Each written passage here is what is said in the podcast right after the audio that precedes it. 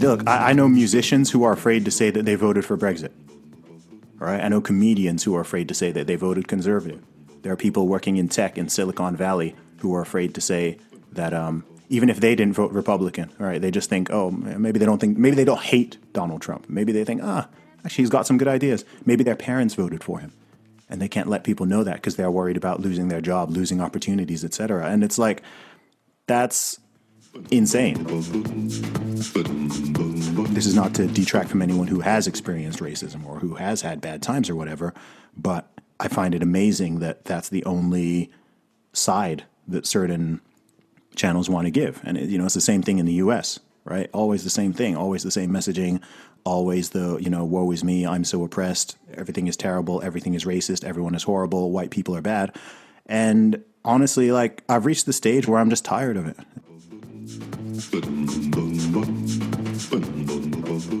Okay, today's guest is Zuby. As well as being a successful rapper, he's also a well known and very astute political commentator.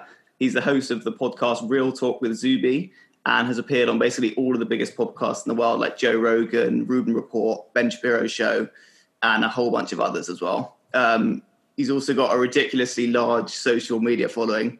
So you've probably come across him somewhere on social media if you're on that sort of stuff in general. So yeah, Zuby, it's really great to have you on the show. Hey, how's it going, Max? Happy to be here, man. Thanks a lot. Yeah, thanks a lot for joining. I've really wanted to have you on for ages because you've got a really interesting perspective on everything, as far as I can tell. Um, so, all right, I just wanted to. Why don't we start by? Could you just give me a kind of background about yourself and your kind of general political outlook, and then we can dig into what you actually think about specific issues and what's going on at the moment. Yeah, sure. So, a background again about myself in terms of my my life, or in terms of my perspectives in politics. Well, I guess kind of like a brief history of where you grew up, your life, Okay. and, and then also just kind of your general political outlook. Gotcha. So um, I was born in the UK to um, parents who are originally from Nigeria. I moved to Saudi Arabia as a baby. I lived there and went to school there. I went to an American school there up until fifth grade, so about the age of 11. Um, I then went to boarding school in the UK, did very well in school, got into Oxford University, studied computer science there for three years. When I was in my first year, I started rapping. When I was in my second year, I released my first album. Um, and then I moved to London, worked in the corporate world for three years, tw 2008 to 2011. 2011, I left my full time job to go pursue my music full time. I've been self employed ever since then, so coming up to nine years now. And um, yeah, I've put out eight albums and EPs in total. Traveled, you know, performed in eight different countries. Done like a, just done done a lot of stuff, like pop up shops. Created a whole merchandise brand that's been successful. Um, I released my first, you know, in in 2019, especially things really started to branch out. I wrote and released my first book, Strong Advice. I went viral online multiple times. Um, I started doing some life coaching and social media coaching, stuff like that. So I've got my hands in a lot of different pies. Also started my podcast at the beginning of last year. Yeah. And, um, you know, that's been growing. Got a lot of great guests on, about to hit the 100th episode. So, yeah, there's, there's a lot of stuff that I do there. Um, in terms of politics, it's kind of funny because I don't consider myself hyper political. Um, I'm more interested in culture and society and where we're headed than I am in terms of sort of the nitty gritty of politics. But in terms of my views, they are and they always have been, I guess, by British or American standards. Of, I've always been relatively rel- what what what people would relatively define as more conservative or libertarian leaning.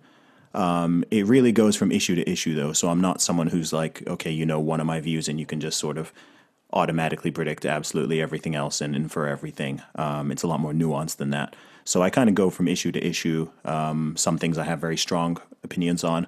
Some things I don't particularly have a strong opinion on, and I try not to speak on stuff that I don't know about anything about.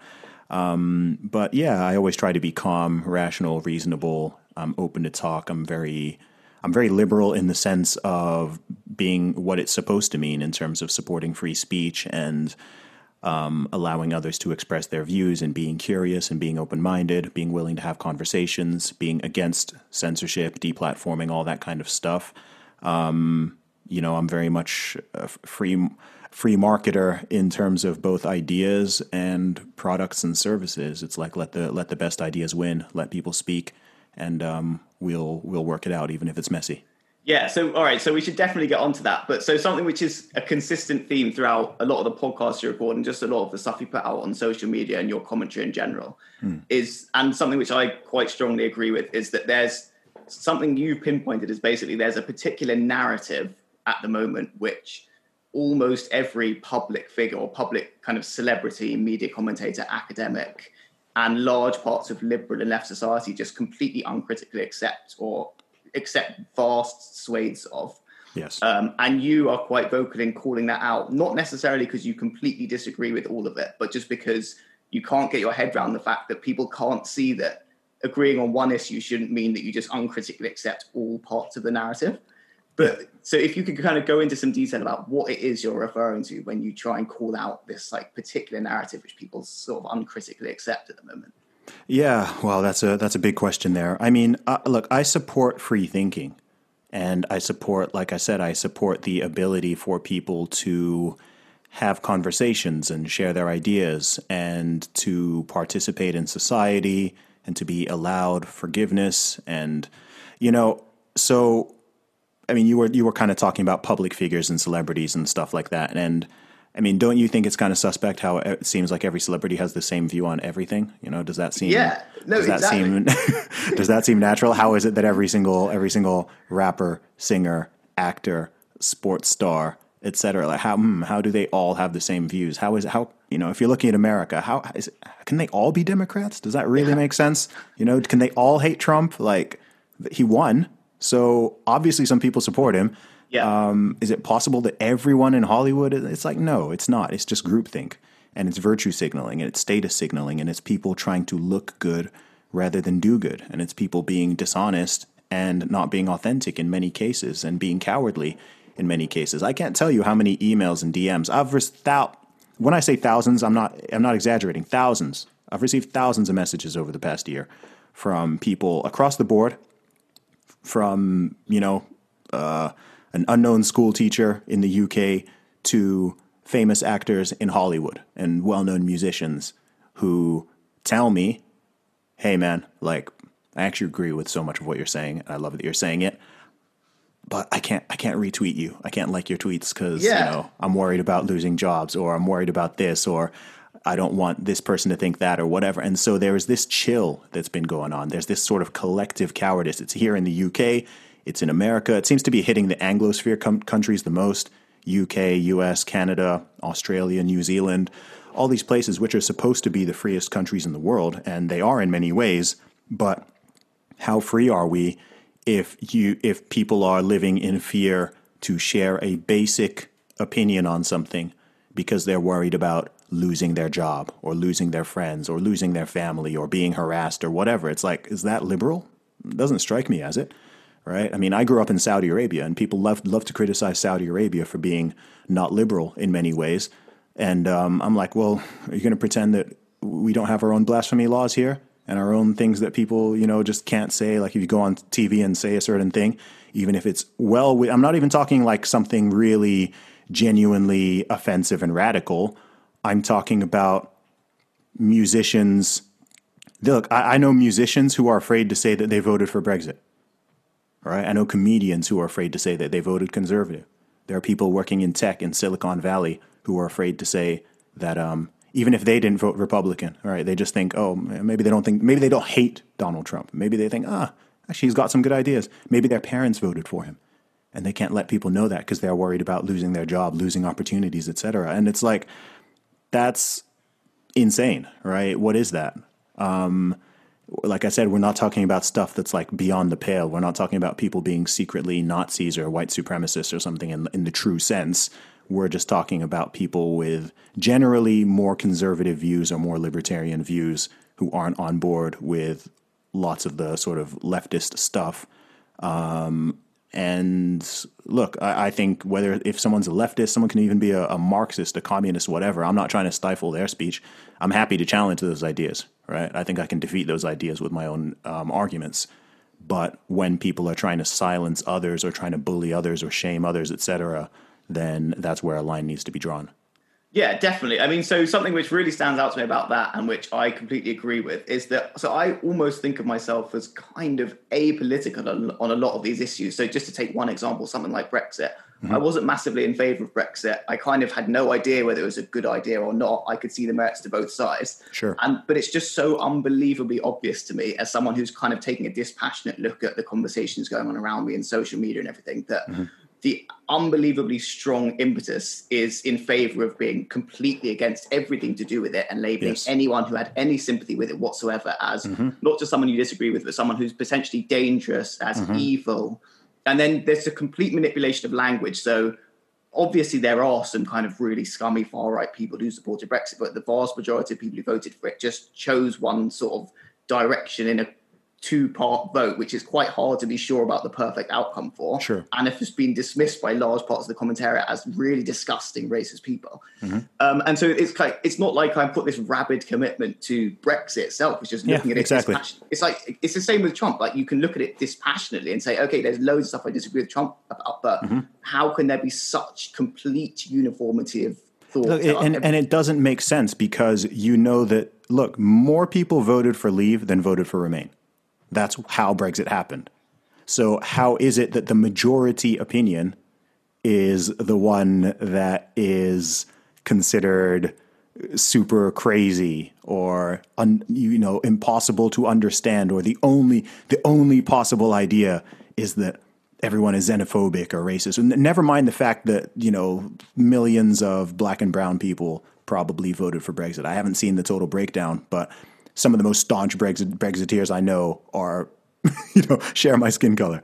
So it's like this whole idea is just bunk. And it's, it's not just bunk, but it's totally uncharitable, right? If there's something you don't understand, why don't you speak to someone, right? If you are in the UK and look, I voted Remain. right? I voted Remain, but I totally understand why somebody would vote Leave. Right? Yeah. I, have got friends who vote. I've got I know thousands of people who voted leave. I know thousands of people who voted remain.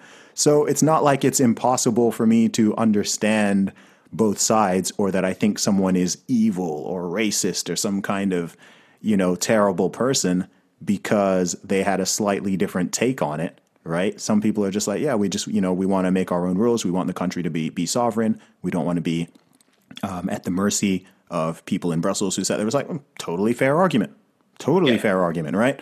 Has nothing to do with hating any demographic, has nothing to do with any kind of bigotry or whatever. Just that simple argument alone, I'm like, you know what? I actually, fundamentally, ideologically, I'm more pro leave than I am pro remain.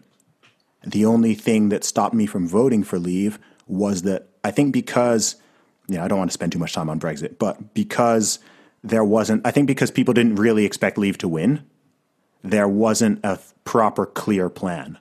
So yeah. I thought, hmm, ideologically, I'm I'm more leaning that way, but in terms of practicality and having a sort of plan going ahead, um, there doesn't seem to be one. So let's stick with the status quo. That was kind of my position. Um, and I'm sure there are a lot of people in that boat. And as, and as we saw, you know, after three years of faffing around and switching prime ministers, we did see that, yeah, there wasn't really a clear plan. They didn't know what to do next. So and and this this goes with many many issues you know. If there's something that i really don't understand then i try to understand it. And this is the problem. This is where things are breaking down and polarizing is that a lot of people are not even trying to understand and they're not trying to interpret things in a charitable way. They're just taking the worst possible version or the worst possible reason right. why somebody would do something or believe something and they're kind of running with that and it's very dishonest and it tears apart society. It makes people lose friends, makes people lose family members, etc. over dumb crap, and I'm not a fan of that.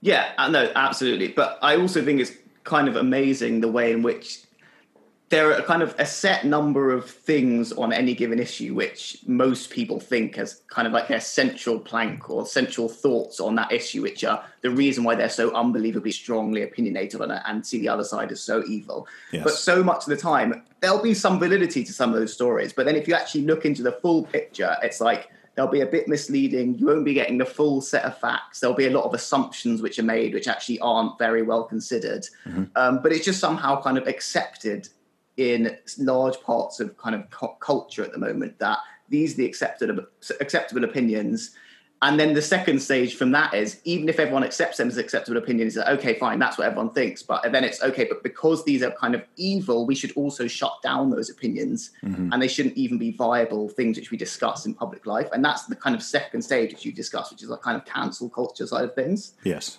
So, what is what would you describe cancel culture as, and what's your view of what's happened with that in general?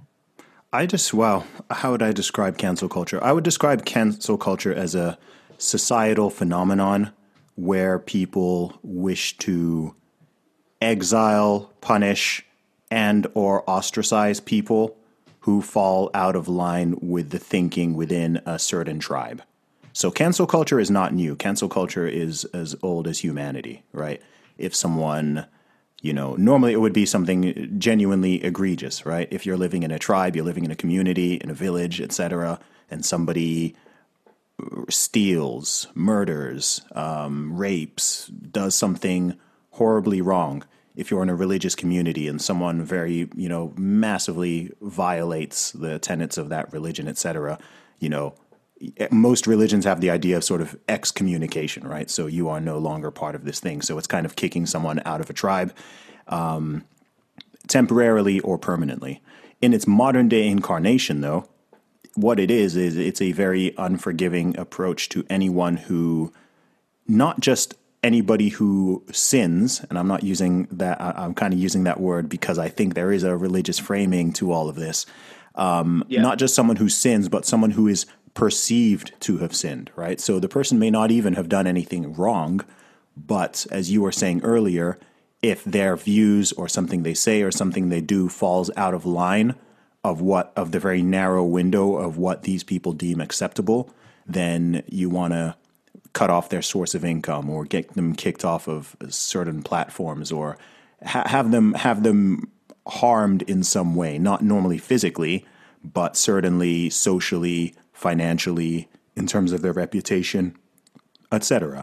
And um, and oftentimes it's it's quite permanent, right? It's um, it's not it's not a forgiving aspect. Again, um, and and it leads to these sort of this sort of witch hunt mentality, you know, a sort of yeah. headhunt headhunting witch hunt mentality where people are trying to score points. And again, a lot of it is rooted in cowardice because a lot of the, a lot of people who engage in this behavior they're terrified of the mob themselves. So they think that by running around and you know participating in this circular, circular firing squad, that they they'll be the last ones to get shot. Right? If if I can throw you under the bus quicker than someone else can throw me under the bus, then I show look I'm an ally. I'm on this side. Like look at my dedication to this. It's very very tribal. You know, it's kind of a very prehistoric mentality. It's just being done now with very high tech digital tools. So now you know, you can participate in the witch hunt. Something can happen. Like, look at all these videos that go viral online, right? Something can happen in New York. And then you've now got people across the world trying to cancel the person who was involved in it and trying to find where, do, where does this person live? Let's call up their employer. Well, what do they do? You know, and it's just like, good grief. Like, what is, like, that's a very scary mentality. Like, some people think it's kind of funny, but that that's the same mentality that used to get people burned at the stake right? Yeah. Like it, it's it's just this it's this emotional just just a, a, very disproportionate response many of the time, right? Massively disproportionate. And it's like, you know, even if the person did make a mistake, it's like, man, is this the best way? Is this the best way as a society, as a culture to to deal with this? Right? What what can't they why don't we first find out what was going through their head? Like let them explain themselves before they before they walk into their job the next day and find that 5,000 people have called up and emailed their employer telling them that they must be fired because they did, you know, it's like, let them, do we even know why they did it? do we even know exactly what they did? Um, if they did mess up, are they are they sorry? Like, is this something that you can just apologize for? Like, assuming they haven't, you know, like murdered somebody or you know committed some crime, it's just like, oh, oh, they said an edgy joke which didn't really, which didn't land very well. You know, as as yeah. if no, as if none of us have ever done that before, or yeah, they said the wrong thing to the wrong person, or they they got angry at the wrong, you know, and it's just like, come on, man, um, this is not the way this is not a healthy society, right? That's not a healthy way to to deal with things, and it's not a, and it's not a good way to treat people either. It's not a, it's not kind. It's not rooted in kindness. It's rooted in vengeance and anger, and anything that's rooted in vengeance and anger rather than love and kindness is not going to be good for society. So you said that you think there's a kind of religious aspect to this, yes, which I would definitely I would definitely agree with that. But I think it also applies to that kind of particular left worldview at the moment, and I guess that's kind of interwoven with cancel culture and as a whole. So, mm-hmm. could you kind of go into some detail as to why you think it's a religious way of looking at stuff? Sure. And when I say religious, I'm talking about sort of religious in a behavioral sense. I don't mean in a good sense. Like I'm a religious person myself, so I, I generally have a positive view on religion. But um, what what I mean is a say. So, firstly, I think that a lot of people don't like it when I say this, but I simply think it's true. Is I think that the vast majority of people, there are always going to be exceptions and outliers. I think the vast majority of people have what I consider, what I call a religious core, right? Uh, some something in their heart, in their psyche, which wants to that that, that strives to fill to, to answer certain questions in life and to set certain rules, right? To have purpose, to have meaning, a sense of community, a sense of morality, right from wrong, in group, out group, um, belief in some kind of some kind of higher power, um, which doesn't have to be supernatural. So when I talk of this sort of mentality, some people call it, um, I don't know, like sort of progressivism, intersectionality. People call it now like sort of woke politics, the woke left, that kind of stuff. Is it's very religious in nature. So it's like a lot of these people have substituted the role of traditional religion with something that, in my personal opinion, is is far far worse, right? So they still have ideas of original sin, all right? That's white privilege. That's male privilege. Okay, so no matter what you do, you're a white male, so you've got to bow forever, right? You are privileged inherently. Society is set up against you. You must bow and you must, you know, you, you, you, must, you must sort of appease the mob. There's nothing you can do about that. You've got cancel culture, which is like excommunication. Even in terms of the, you know, the slogans and the chanting and the, the street demonstrations and all that kind of stuff, it's like that's their version. It's almost like their version of church, you know? Um, yeah. And so I draw a lot of parallels with it. So that's why I say that it's kind of religious in this, in, in an old school sense. So if you think of like, an old school or sort of a very fundamentalist, like very sort of hardcore fundamentalist religion, where yeah. it's like very unforgiving and sort of uh, aggressive and hostile towards outgroups, etc., or even people who are in the in group who err. That is what I'm seeing sort of taking hold. Yeah. So I'm, I'm a Christian, and Christianity certainly in the West today. I mean, I'm, i might argue it's actually been diluted too much, but it's certainly not. Um, I don't think most people would, would describe Christianity or, or, Christians generally as being sort of like hyper intolerant or aggressive or whatever. But if you go back in history yeah. and you see a lot of stuff that was done in the name of religion, then it's like, okay, we've kind of come full circle here. And maybe it's not as violent or bloody yet, but um, but it's the same. It's the same psychological pattern. It's the same group behavior. It's the same mob mentality, the same desire to fit in, the same desire to otherize people, all that kind of stuff. So that's that's sort of why I use that. That's why I use that language um, yeah. in terms of describing it as being somewhat of a religious phenomenon. Yeah, no, I definitely agree with that. I mean, I also think that there's this kind of ability to shut out any alternative viewpoint instantly and just dismiss yes. it as dangerous, which is Bla- blasphemy.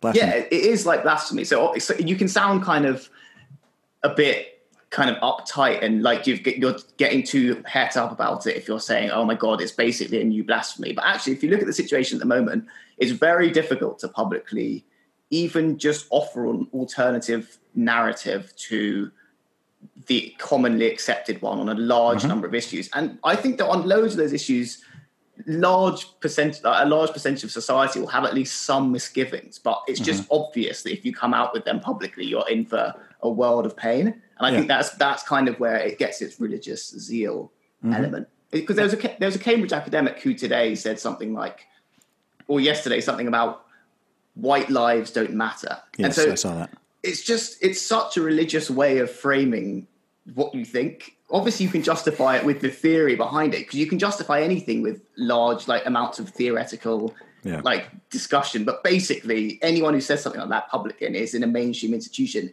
and it's the fact that it's worrying to criticize her because you're going to get hounded by people is mm-hmm. just and Cambridge, and Cambridge leapt to her defense despite the fact that previously they'd what tried to they they'd prevented uh, Jordan Peterson they'd yeah. rescinded his offer to to uh, do some teaching there. So you, you know th- this is the thing: the hypocrisy within the whole thing and the double standards are unbelievable. And look, I'm someone who's very I try to be very principled, and I try to ap- apply my principles very fairly and equally and consistently.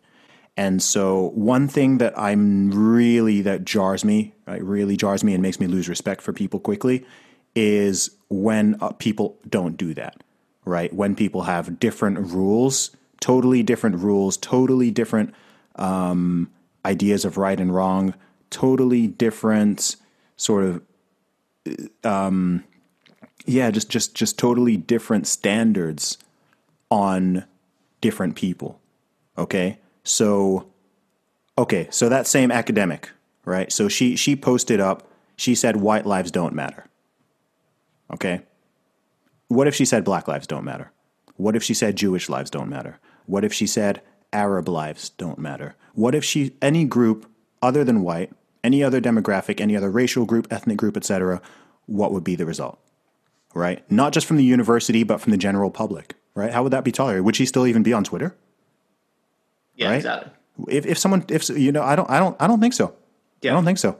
Right? The university certainly wouldn't be rushing to defend her. The, the whole framing is different, and I'm like you know, and you get these people who are like, "Oh, Zuby, that's that's different, right? It's different." And I'm like, "No, but to me it's not because I have principles and I apply them equally." So, if it's fair game to say one of these statements, then it's fair game to say the other. If it's not, right? If one of them is bad, if it's bad to say Black Lives don't matter, which I would agree with, I, I would agree that that's a bad thing to say, right? Then it's also bad to say white lives don't matter. It's also bad to say Jewish lives don't matter, etc. And the people who say these things around the world or throughout history, they don't tend to be the good guys. Right? They don't tend to, right? the, the, the, people who, who, who use this kind of language, right? They don't tend to be the good guys. So once you're sort of advocating that, or you're making these kind of statements, or you're saying whiteness should be abolished or cancel white people, you know, I have a very simple rule: substitute Substitute the demographic with any other demographic and tell me how it sounds. If it sounds racist, if it sounds sexist, if it sounds deeply bigoted, it probably is. That's my rule.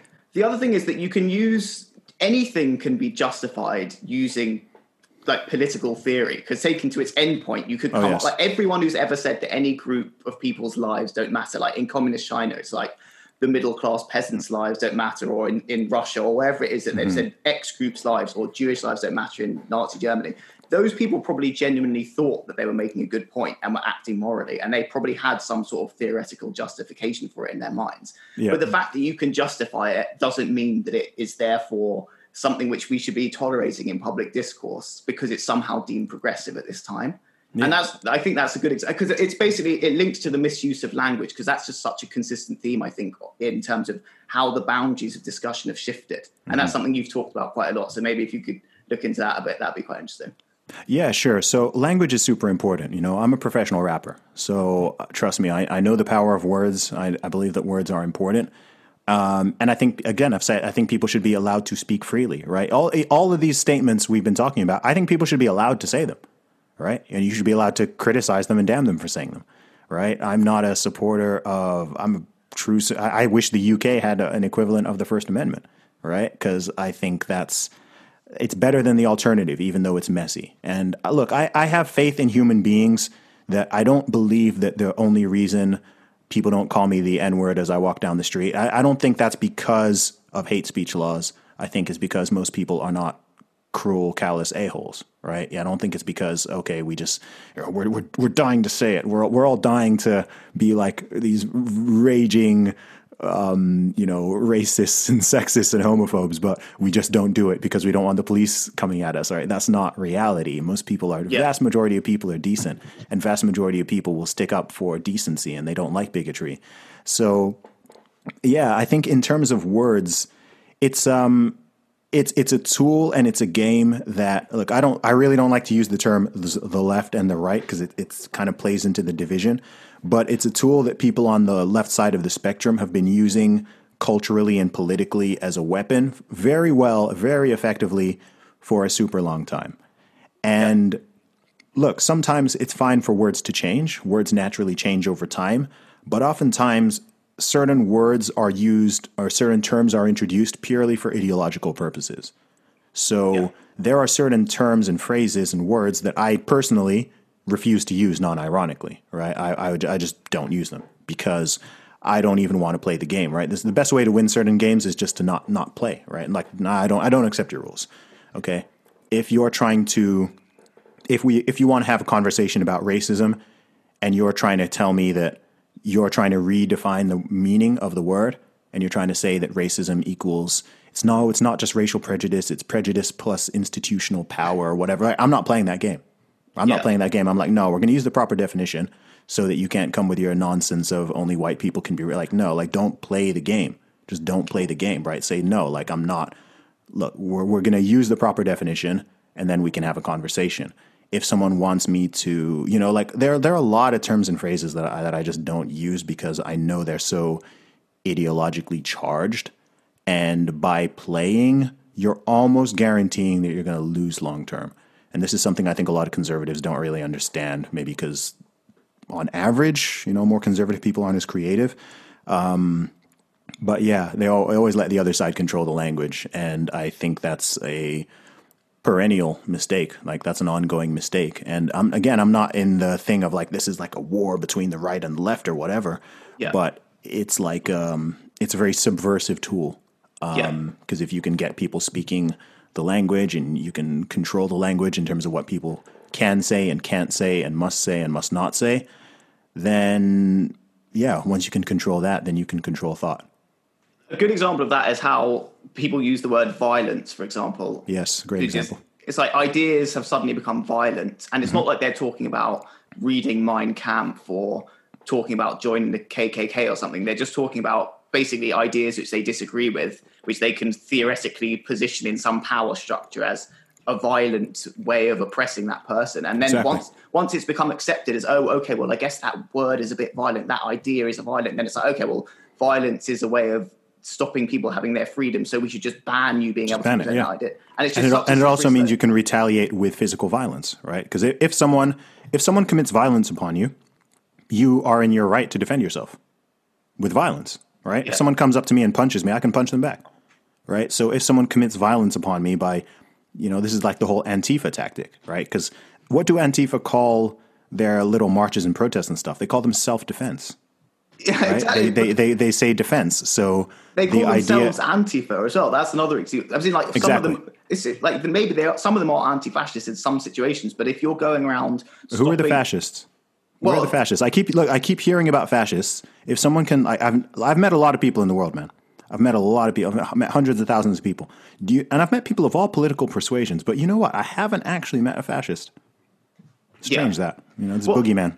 Well, again, no, I, I, understand that point, but I do think that if there are situations where you go to these marches and mm-hmm. there will be these really disgusting far right elements sure. on them. So I guess if you use, if you classify those people as fascists, I think there obviously is like a far right threat, in my opinion, mm-hmm. in the West. Yeah. But I just think that the use of language, so me and you might disagree on that, but let's say that Antifa describe themselves as anti fascist, mm-hmm. but that expands from protecting a group of black people from fascists, and it then includes them stopping an elderly Jewish couple going to a talk by Dave Rubin. It's like that is actually, if anything, it's slightly more fascistic as a way of acting Yeah. than just doing nothing. So the language, but once they define themselves as anti-fascist, if you oppose them, it's like, oh, well, you mm-hmm. must be really right oh, wing. Oh, you of must be course, really yeah. fascist. Look, the, the, the, I have a general rule that, like, if you're out on the streets wearing a mask, you know, padded gloves, carrying a baseball bat, like, you're probably not the good guy. You know, like, fair again. you know, once you're out on the street, sort of like like beating up senior citizens and like blocking cars and throwing Molotov cocktails, there's probably been some exceptions in history, but you're probably not probably not the good guy. You know, that's not normally how good guys behave. So um, yeah, you're right. It's just the it's just the warping of language, and as soon as you start accepting the terms, then slowly and slowly you start to accept the ideas, and some of these ideas just need to be rejected. Right? Words are not violence. Period. So like the word of the word violence has a meaning, and you can't just take that and pervert it to mean whatever to mean whatever you want. Um, that's just not how it works, and it's important to be precise in language. So people should be just generally people should be wary when people try to subvert and change language in such a way for their you know to use it as a political weapon. And it's something I'm very aware of. Like I'm hyper aware of it, and I don't think most people are at all. I think 98% of people kind of just go along with it. And um, and some of these terms are not even things that are obviously subversive, but some of them are. So, for example, I despise the term people of color. I really dislike that term. POC is even worse, right? Like I don't use that term. I will never ever unless I'm being unless I'm telling a joke or I'm being ironic, I will never refer to myself as a POC or a BAME, right? Like I'll I'll say that I'm black, but I'm like don't call me a BAME, a POC, like you know what I mean? Like what are you and and and when did these terms even enter the lexicon?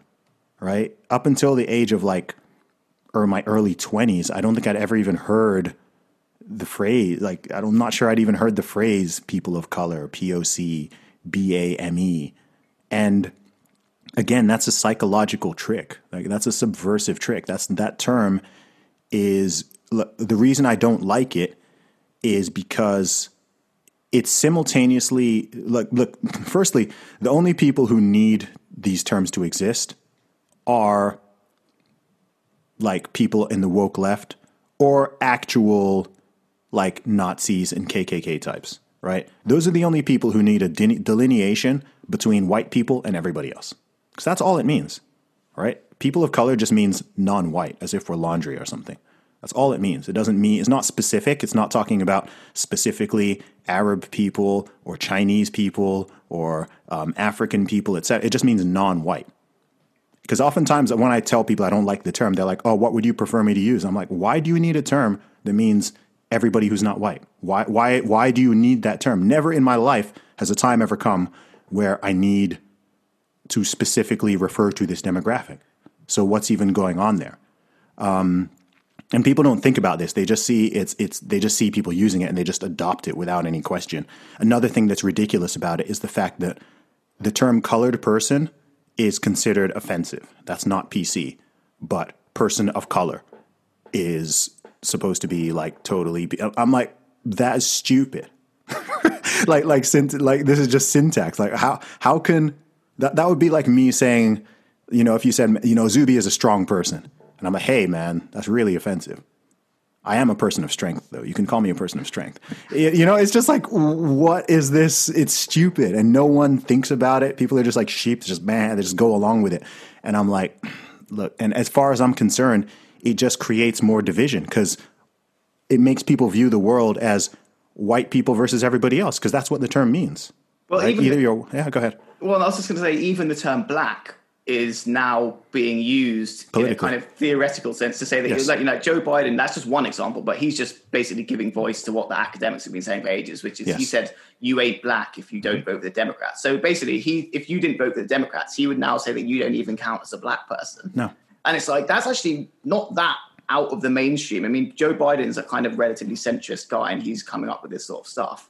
So it's almost like the terminology is meaningless because whatever the term is, they can just bend it to suit their particular narrative. And that allows them in turn to be, I mean, we should also get onto the right because I do have loads of problems with the right as well. Sure. But I just always end up talking about like parts of the intolerance of the left. But it's unbelievably clear to me that public figures who are outspoken who aren't white get so much abuse, and loads of it uses explicitly racial language, which I wouldn't Oh, really? say on here. Yeah, like, yeah, yeah, yeah. really? you probably get quite a lot of it. Yeah, and this and this is why some people are like, "Oh, how come you don't call out the right as much?" It's because the right don't call me that.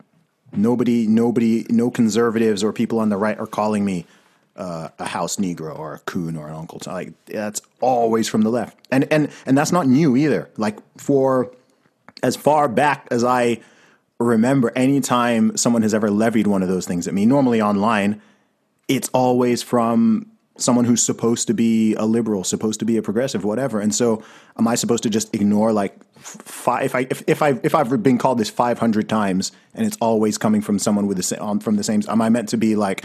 Okay, there's no pattern here, and the right is just as bad. I'm like, no, it's not. Right. So you can talk all you want about this side being more racist or whatever, but I'm like, well, as, as you as, to use your own words, in my lived experience, that's just not reality, and it's not just me. Because you can speak, I can guarantee you, if you speak to any black or brown conservative, I can assure you they've all been called these terms. Oh yeah, they get so much shit. It's actually it's actually really amazing to me how commonplace it is to see it. It- I wouldn't, yeah. I wouldn't believe it if I hadn't seen it. It's in, in in a way, I'm glad people are seeing it now because of social media. Because this goes back beyond before social media. Yeah, yeah. Right? This goes way before that. But now it's like visible, so people can see. So I, I can show examples of when people are like, "Oh, what are you talking about there, Zuby?" I'm like, "This is what I'm talking about, right?" Yeah. Um, because I'm just, you know, I just share my views, right? I just like anybody else, right? I'm not, I, and I never, in my views, it's not like I'm, I don't put down black people. I'm not like, you know, some people, oh, you're self hating. I'm like, no, tell, show me anywhere where I've ever denigrated. Black, why, why would I? Like, that's ridiculous. Like, I'm, I'm a black guy. Why would I just want to denigrate myself? Like, no, I'm simply stating my views and I'm trying to be open and auth- and authentic. I just don't. I'm just not a leftist, right? Yeah. Does that where where where in where in the guide to being black does it say that that yeah, I but need you're to you're, you're not black though because you're not leftist. It's, it's actually count. amazing, and and it, it's even more crazy because you know I'm originally from Africa, and Africa is probably one of the most conservative continents in the entire world. So like this whole idea that sort of black conservatives are rare is also just factually totally wrong, right? It comes from a very America centric worldview where they see that most black people vote for Democrat in America.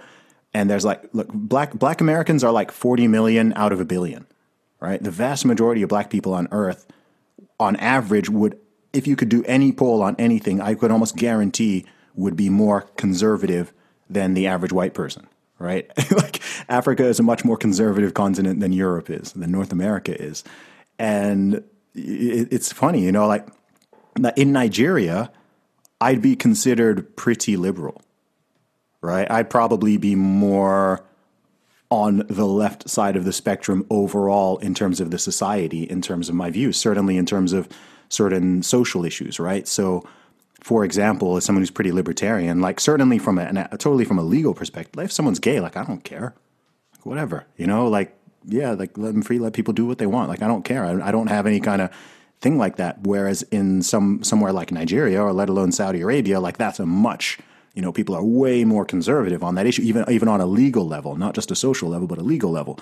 And yeah, like me, I'm like I'm not with that. Like I'm I'm more liberal than that. So, with another thing which is kind of related to the use of language point, but I think it's just a kind of general observation which I can't shake and which always seems kind of really central to me is the fact that just because something is defined as the progressive view, I don't think people should fall into the trap of thinking that it necessarily is actually the progressive view. and so, just to give you one example of that, there was literally a what seems like a homophobic attack in the UK a few days ago in Reading. I mean, it killed three gay guys mm-hmm. who are completely innocent, who are doing nothing.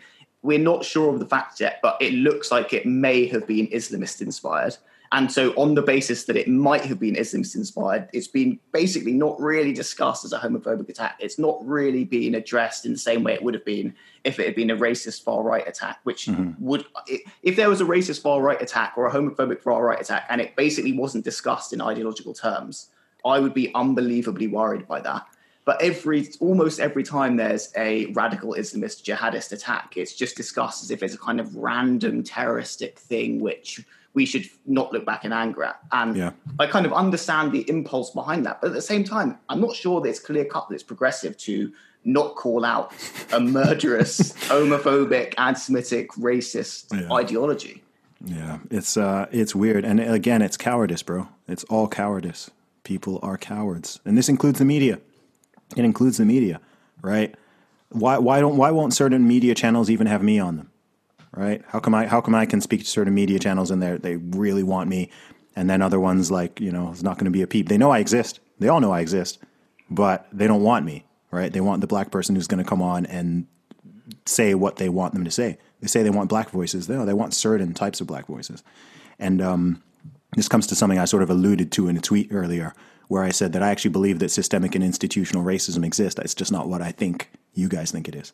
And this is what I was sort of hinting at, right? Because they only want certain voices, they only want certain narratives, they only want certain messages, right? They want you to be the right type of that demographic, right? They want you to they want they want you to say what you want what they want you to say, right? They come and woe is me and, you know, come and cry about how horrible my life here in the UK is because of my skin color, et cetera. And um, this is not to detract from anyone who has experienced racism or who has had bad times or whatever, but I find it amazing that that's the only side that certain channels want to give. And you know, it's the same thing in the U.S. Right? Always the same thing. Always the same messaging. Always the you know, woe is me. I'm so oppressed. Everything is terrible. Everything is racist. Everyone is horrible. White people are bad.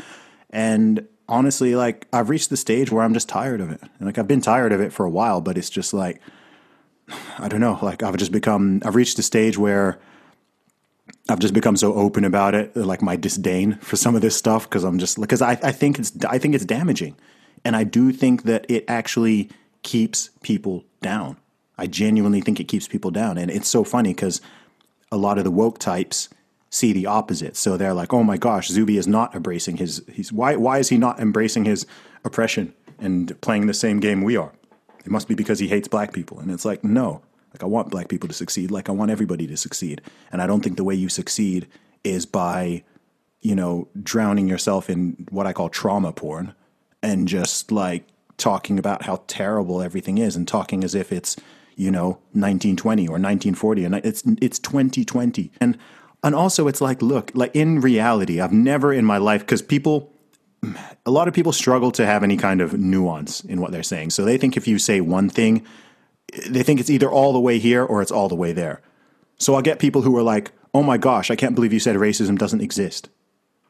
I'm like, please tell me in my life, please tell me, please show me where I have ever said or written that racism doesn't exist. Never, never, right? But also, is racism? Do I think it's as bad? again in 2020 right now i'm not talking about i'm not talking about slavery i'm not talking right right now do i think that it is you know someone who resembles me is going to you know and i say the same thing to, to feminists who think that you know there's this we live in a patriarchy and we men are just you know putting the boot down on women and what i'm like no and it's it's such a pessimistic worldview it's so pessimistic. I'm like, look, stuff is good. Stuff is great. Is it perfect? No, but it's great compared to most of the world, compared to most of history. We are literally the most blessed generation with crazy opportunity, crazy. Look at what we're doing right now. It's magic, right? Like crazy opportunity, crazy technology. Like the law has never been more fair and even across the board. It's not like, oh, you know what? Like there was a time, there was a time where legally, you know, someone who looks like you and someone who looks like me, like literally the laws are different, right? So you can work certain jobs, I can't work them. You get paid a certain amount, I get paid less. This, you know, and it's just like that is that was awful, and we can recognize that that still has some impact on the modern day, especially perhaps in the U.S. But to sort of perpetuate this narrative, this victim, this victimology and just keep people wrapped up in that mindset forever, it stokes division, it stokes resentment, it stops people from achieving, it stops people from even trying to achieve. Because if the game is rigged, why would you even want to play? And fundamentally, it keeps it keeps down the same people who you know, these progressive types are claiming to want to lift up, right? It just keeps people weak, keeps people needy, keeps people voting, you know, and it, and it keeps the votes coming in, right? So it keeps, and that's why I find the whole thing just very insidious. Like, it's just like I see through it, and I'm just like, you know, I'm, and I'm sure some people mean well, but um, yeah, it's it's not working. Yeah, well, it's definitely something which once you see through it a bit, your life is just never relaxing, basically ever again. I think. But so, but I mean, I wanted to make on that point. I think that there's a danger of because loads of people aren't actually hypersensitive to this stuff. They just feel this kind of vague sense that it's the right thing to think. Sure, They don't actually know what the ideological underpinning of it is. Um, which I think means that people like me and you can get really obsessed with pointing out the kind of berserk elements to it, and then be reluctant to. It's it's a bit of a depressing way to end up thinking because I'm constantly so aware of the misinformation and the lack of nuance and the lack of accuracy and the way which people are just going along with the narrative that hmm. you end up making those points when there are other points which the left, I think, the kind of traditional standard Yes. left view of the world is actually good at picking out problems with society which the right I- often misses. I agree with you. And so th- this is a perfect example of that at the moment, which is I really think that there are profound issues affecting Black America, and I really don't think it makes any sense to say everything's fine and we should just keep it as it is because I'm sure there are changes which can be made. But at the same time, I'm really reluctant to just accept assertions which are really vaguely made and basically don't stand up to scrutiny because they're on the right side of making a change happen. Just to use mm-hmm. one example, the statistics about police violence, it's the police violence is a complete disgrace, but the way it's being presented is massively disproportionately affecting black mm-hmm. communities. Once you look into it, it's not as clear cut as it's being made it's out. not. And so to call that out isn't an attempt to say that nothing's wrong. It's just an attempt to have an actually accurate conversation. Otherwise, you just go to the other extreme, which Yes. might. It, so, how do you approach that?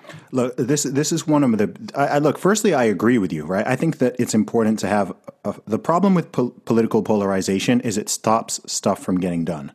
Right. That's big. That's a big part of it because people on let to to, sim, to use the simple terminology, people on the right can easily see the blind spots of people on the left, and people on the left can see the blind spots of people on the right. So, if you actually want to see the whole picture, you need some diversity of opinion, right? Yeah. Because there will be certain issues that I'm not aware of, or certain things that I can project into the future that I will see that some of these progressives won't. You know, if someone is like super duper, like super mega right wing, right, they're going to have blind spots in terms of certain things, even in terms of some aspects sometimes of just like genuine, genuine sort of like fairness and equality and whatever, or looking out for people in certain positions that someone who's more liberal or more left leaning can be like, hey, you know, like there's some people here who are kind of getting left behind or who things aren't totally equal for or whatever. So you actually need you need this dialogue to be constantly going on. And a big problem I see with the sort of the modern left, especially in the past decade, um, one of my biggest criticisms of them is they overplay their hand all the time. Right? So instead of just like pushing it to the level where everyone can agree, they they take it so far beyond that I now have to reject what they're saying. Do you see what I mean? So take any of these issues. You, you were talking about the police brutality issue, okay? Nearly, regardless of someone's political position, almost everybody, everybody decent, agrees that racism is bad and the police should not brutalize or kill um, citizens unnecessarily.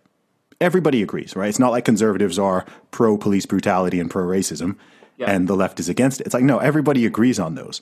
But instead of instead of saying that instead of looking at the statistics and like you were saying and analyzing the problem and talking about it openly it becomes this is the reality of black men.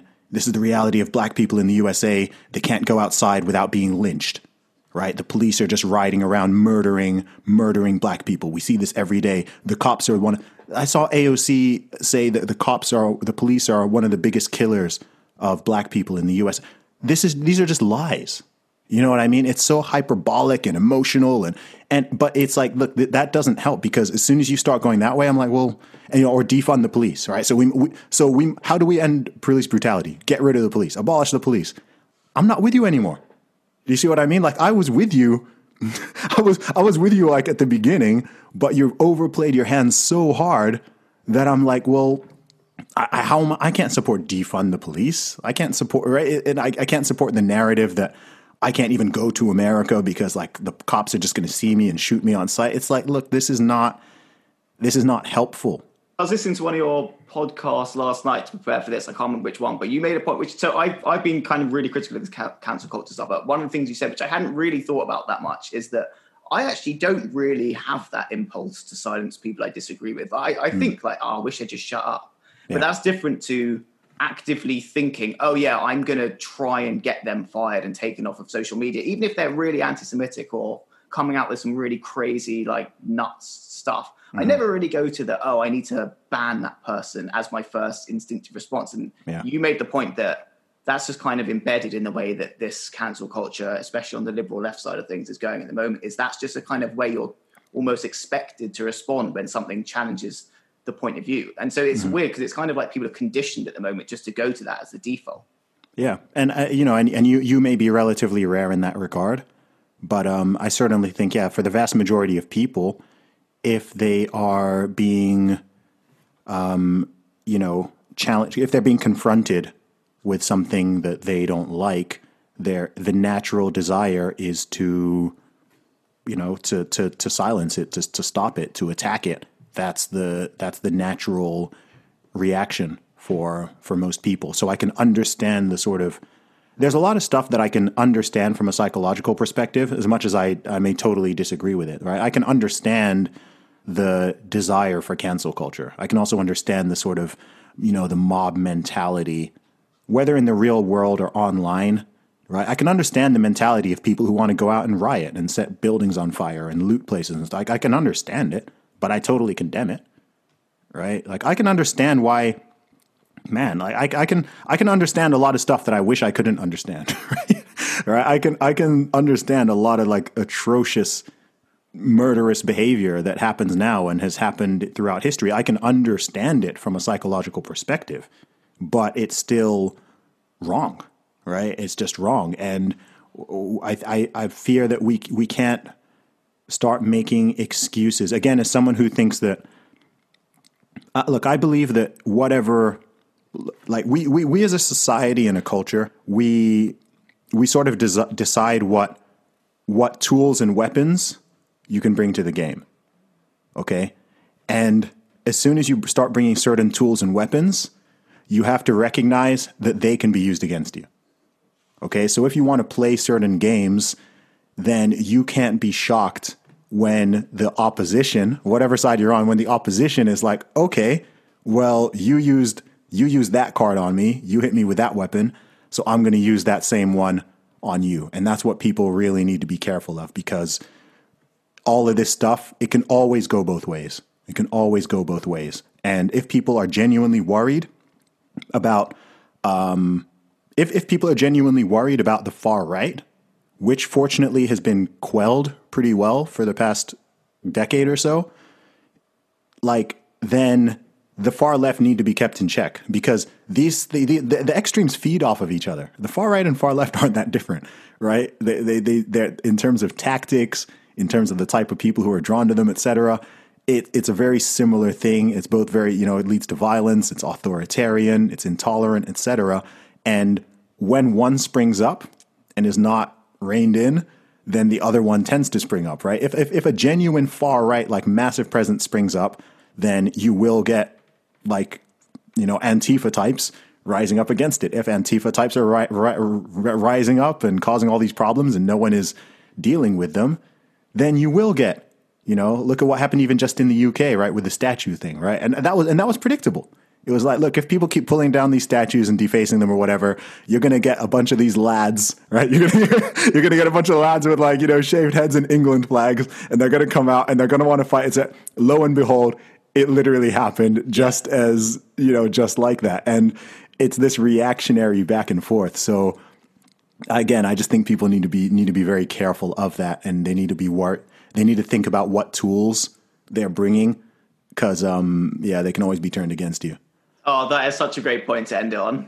I also completely agree with that. Um, but I always forget to say this. So everyone who's watching this, just click subscribe, hit the like button, leave us some comments, and also if you're listening on a podcast, give us a good review and a rating. Uh, all right, Zuby, that was really great. Thanks so much for coming on. I really appreciate it. You're very welcome.